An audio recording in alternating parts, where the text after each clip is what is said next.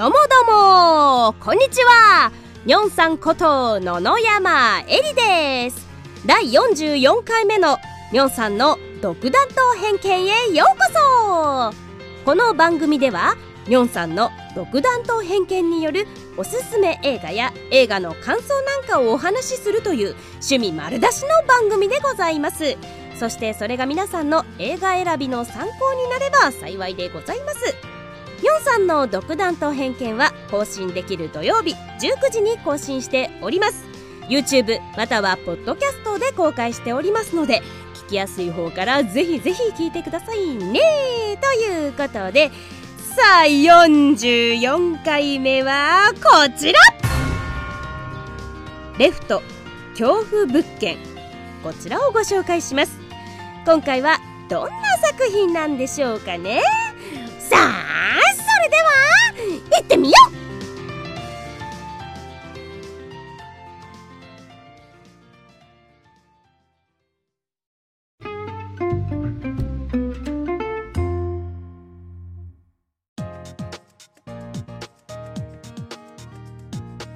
はじめましての方もそうでない方もこんにちは。にょんさんです。野々山えり覚えて帰ってくださいね。さあ今回ご紹介いたしますのはレフト恐怖物件。という作品でございます。2020年公開のアメリカのホラー映画でございます。監督はデビッド・コープさん。主演には渋おじケビン・ベーコンさん。あーかっこいいかっこいい。あの悪役のイメージが強いんですけど今回はちょっと違った役どころではございます。あー本当にかっこいいんですよね。また山地さんのお声もぴったりなのでもう最高でしたね。はい。あのーこの監督さんなんですけども「ジュラシック・パーク」とか「スパイダーマン」とか「メイン・ブラック3」なんかで脚本を手掛けている結構有名な脚本家さんでいらっしゃいます。今回は脚本と監督の両方をやられているという感じですね。まあこの映画自体の配給がユニバーサルででしてねあのブラムハウスも携わっておりますので見ないわけがないですよ。っていうところではございます。はい。では簡単なあらすじをご紹介しましょう。テンコンロイは一回り以上年の離れた女優スザンヌと結婚し娘のエラを授かりました。そんなテオに対する世間の目は冷ややかなものでした。というのもテオの前妻は入浴中に溺死するという不自然な死に方をしていてテオが妻を事故死に見せかけて殺したという噂が流れていたからです。撮影現場にスザンヌを訪ねて行った時もその噂が原因で立ち入りを拒否されてしまいました。そんなある日コンロイ一家は休暇でウェールズの貸別荘に泊まることにしました。その日の夜エラが謎の人影を見たと訴えてきたけれどテオはまともに取り合おうとはしませんでした。ところがほどなくしてテオの身にも次々と怪奇現象が降りかかってくるのでした。という感じです。個人的にはですねエラがとにかく可愛くて無邪気で、まあ、天使だと思って見ておりました。邪気がないとは無邪気とはこのことかという感じでございます、まあ、スザンヌは女優さんっていう設定なのでね割と冒頭に撮影のシーンが組み込まれてはいるのですがなぜかそのシーンがねがっつりラブシーンっていうさなんでかな、まあ、私たち声優もですね吹き替えでがっつりラブシーンがあったりはしますね。はい。まあ自分の奥さんががっつりラブシーンをしていてそれを目の当たりにしたらちょっと複雑ではあるんでしょうけどね。まあこの脚本のフックのかけ方っていうのがすんごい好みでさすがだなっていうふうには思いました。やっぱり脚本がめちゃくちゃいい感じに不気味さを出しているのでね仕掛けがとにかくうまいなという印象でございました。まあホラーっていうほどホラーではないんですよ。不気味さとかそういう雰囲気っていうのはもちろんあるのでホラーっていうジャンルにはなるのかもしれませんがね。でおすすめのポイントとしましては1ケビン・ベーコンが優しい父親を演じているというところ。2エラが天使すぎるというところ。3先読みしないで素直に見ること。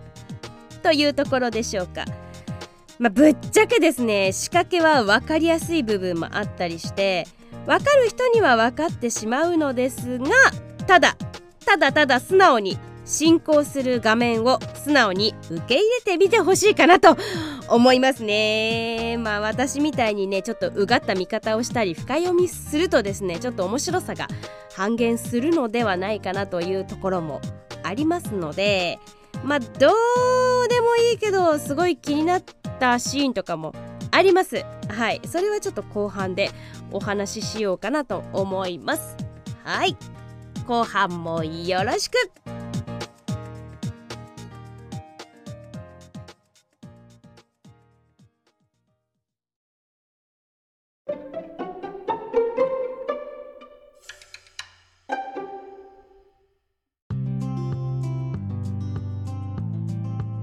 さて前半でちょっとお話しした気になったシーンっていうところなんですがテオが買い物に出かけていくわけなんですがそこでまずパンとバターを注文します。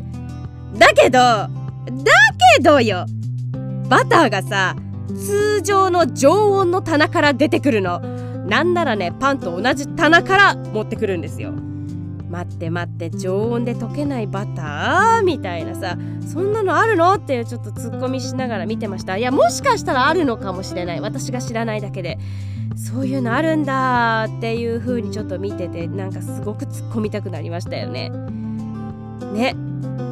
でこの作品の第二の主人公と言ってもいいのがこの貸別荘ですよ。まあ、どういう仕掛けになってるのか夢かうつつかみたいな。もうとにかくすごい仕掛けになっています。これに結構度肝を抜かれるというか不気味というか分かってくると面白いですし、まあ、どうなってるんだろうって本当思って見ちゃう。マジでよくわかんない。よくわかんないんだけどそれがとにかく不気味でいいっていう気はします。で後半になればなるほどねこの貸別荘の不気味さっていうのが増していくわけなんです。がしかしがしかしよ。なんかね結構こう本編の中で匂わせ設定みたいのが垣間見えるところはあるんですね。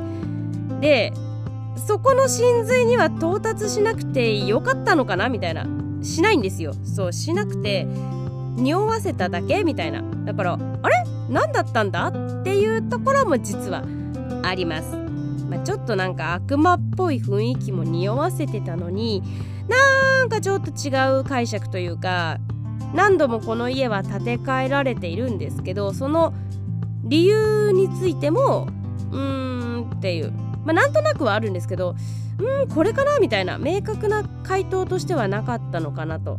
いやあったのかな？私寝てたのかな？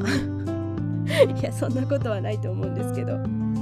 うん。だから内容自体も幽霊系なのかなっていう風に見進めていくんですけどあれみたいな。うんなんかラストはすごい気持ち悪いし終わり方がね。まあそうそう物理的ではなく心理的に気持ち悪いなっていう感じなんですよ。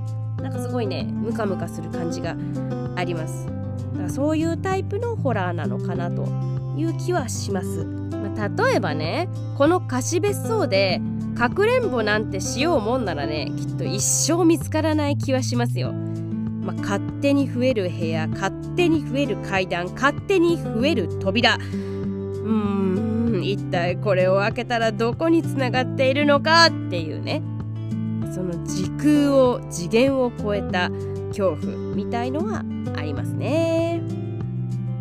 でテオがスザンヌの浮気を疑ってねスマホとかタブレットとかパソコンを盗み見ているシーンがあるんですが、まあ、ああいうのってなんか見てるこっちがドキドキしちゃうよね。まあその気持ちわかるわみたいに共感しちゃうんですけど、まあ、なんだかんださ浮気ってなんか分かっちゃうよね。見抜けちゃうもんなんですよ。特にね女の勘っていうのはねバカにしちゃいけないと思うんですよ。ほんとすごいから。覚悟して浮気した方がいいと思いますよ。まあいっか。ね。しないに越したことはないですよ。でこのホラー映画っていう感じがしなかったってさっき言ったんですけどそれって多分この家族の関係性も大きく関係しているんではないかなと思います。あのホラーっぽい描写ももちろんあるんですけどスプラッシャー要素みたいのはあんまりないかな、まあ、ただ不気味な地下室っていうのは大好物だったわけです。あのニョンさん的ホラー映画の定義みたいのがあってそれにはエロスと地下室みたいなのがなんかぼやっとあるんですよね。ホラー映画の冒頭でさなんか結構大胆なエッチなシーンがあったりってよくないです？特にスプラッシャーの時は多いかな。冒頭でいきなりもうなんかことを始めているカップルみたいな。でその後地下室にみんな降りていくみたいなパトゥーンが多いかなと。まあ絶対とは言えないけど割と多いかなという印象はありますよね。ね。でこの映画は、まあ、特別すんごい面白かったというわけではないんですけどケビン・ベーコンが好きでブラムハウスは見てるよって人にはおすすめしたいなって思います。でも私はですね脚本と編集はすごい好みだったわけですよ。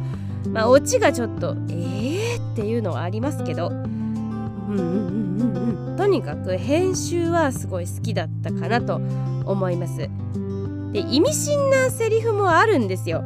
意味深なセリフがそれをいろいろと想像するっていうのがねこれも面白いかなと思います。まあそんなアメリカのホラー映画「レフト恐怖物件」をご紹介しました。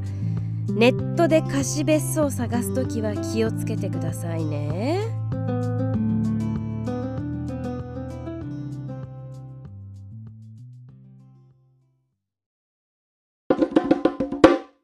Oh, thank you. ここまでのお付き合いありがとうございました。今回のニョンさんの独断と偏見はここまで。また次回の更新までのお別れでございます。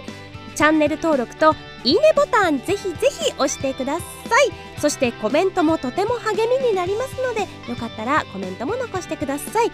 この映画面白いよとかおすすめなんかもぜひコメント欄で教えてくださいはお相手はにょんさんこと野々山えりでした。